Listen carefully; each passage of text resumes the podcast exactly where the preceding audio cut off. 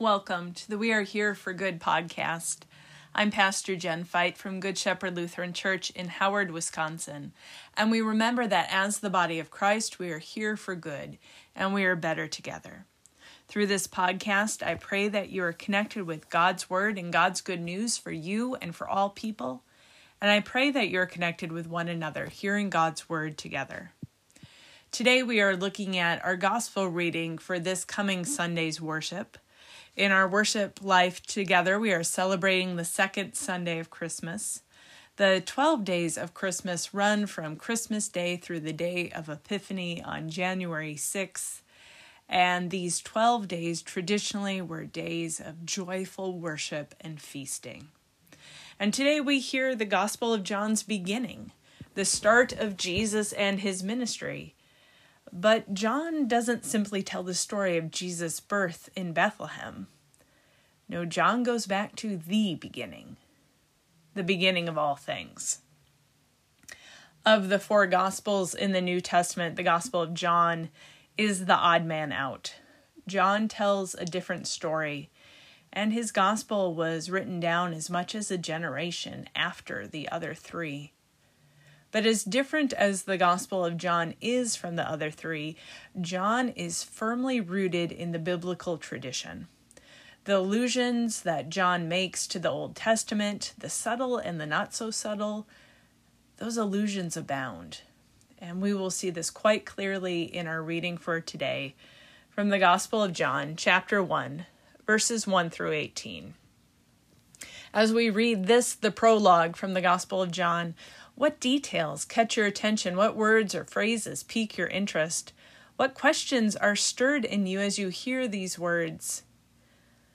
We will be splitting this reading into two parts. We will start with John 1, verses 1 through 9.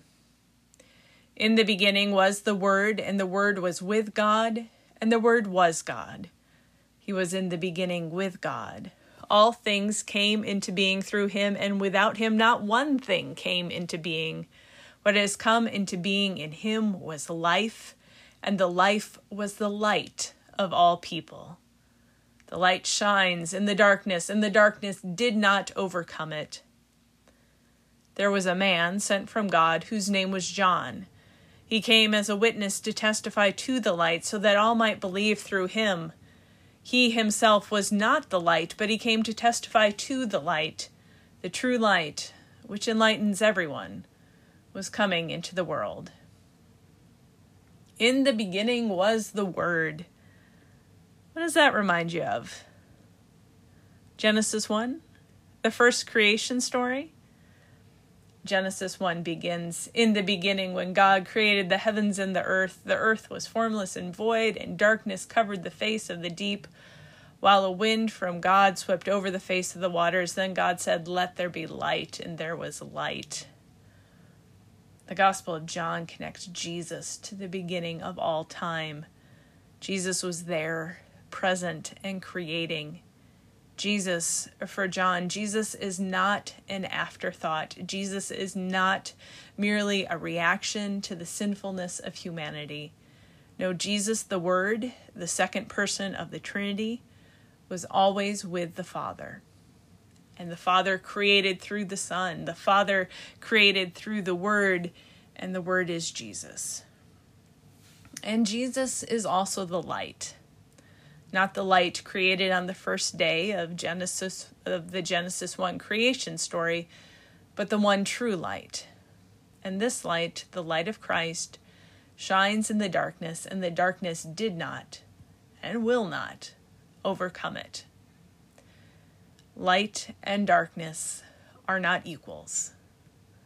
God and the evil in our world are not equals. God wins every time, all the time. It's so one sided, it isn't a fair match. The darkness cannot and will not overcome the light. And then the Gospel of John takes a turn. We go from the creation of all things and the presence of the Word and the light from the beginning of all time to a particular time and a particular person John. We know him as John the Baptist. To be clear, John the Baptist and John the writer of this gospel, they are different people. And we hear what John's job is. He is a witness to testify to the light so that all might believe. John knows who he is and who he is not. John's job is to point to Christ, to share the gift of faith. And in many ways, John is the first Christian preacher. And all who believe in Jesus, this is how we are called to live our lives too to point to Jesus. In all things, point to Jesus so that others may come to believe. And it goes on. He was in the world, and the world came into being through him, yet the world did not know him. He came to what was his own, and his own people did not accept him.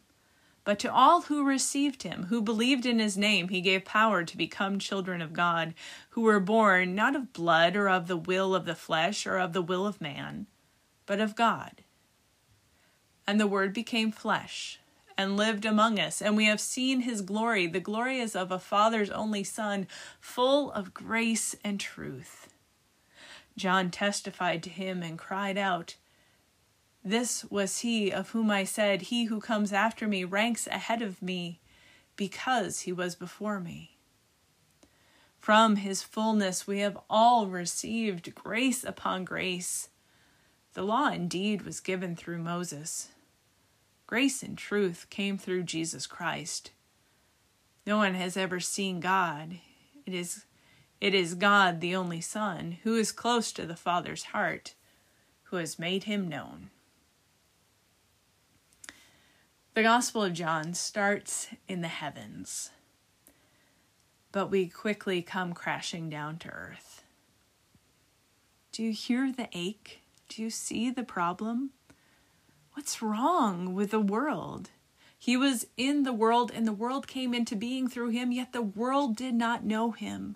He came to what was his own, and his own people did not accept him.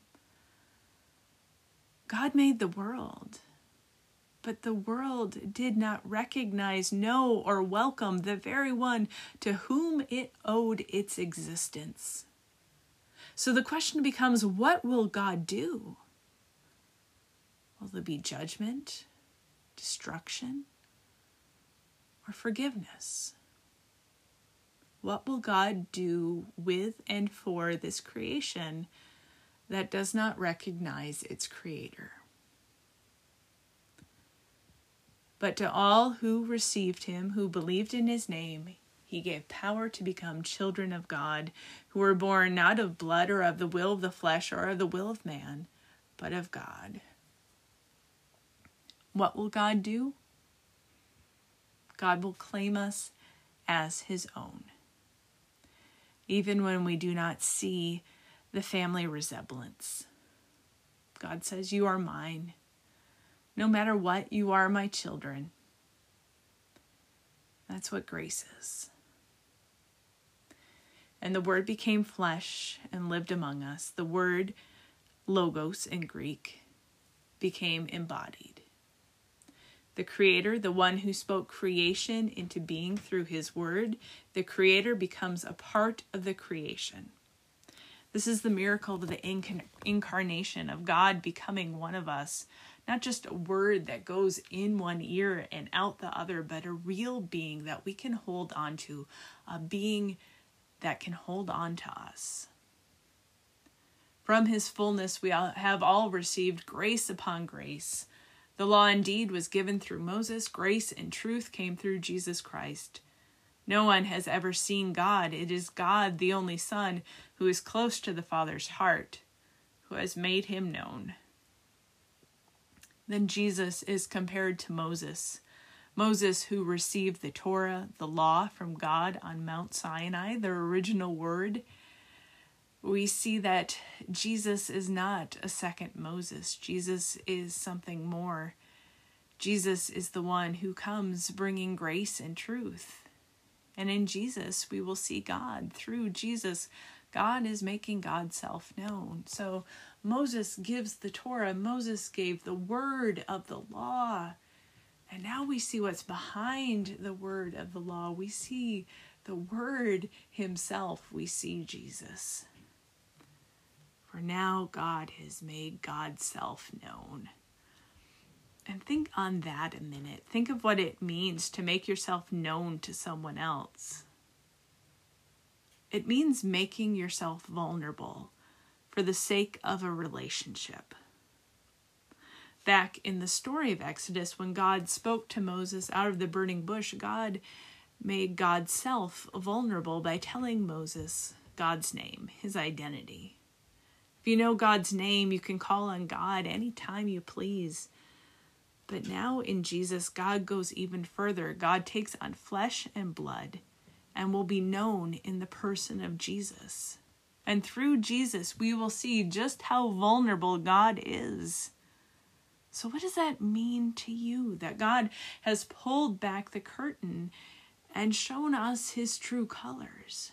What does it mean to you that Jesus Jesus comes not to judge, but to pour out grace upon grace. Jesus comes to firmly and forever establish a relationship with you and with all of creation. As we hold these questions in our hearts, let us pray. Jesus Christ, the Word made flesh, thank you for becoming one of us. Thank you for taking on flesh and blood for becoming one we could hold on to. Hold on to us, Lord Jesus, and make your word dwell in us. In Jesus' name we pray. Amen. Blessings, my brothers and sisters in Christ.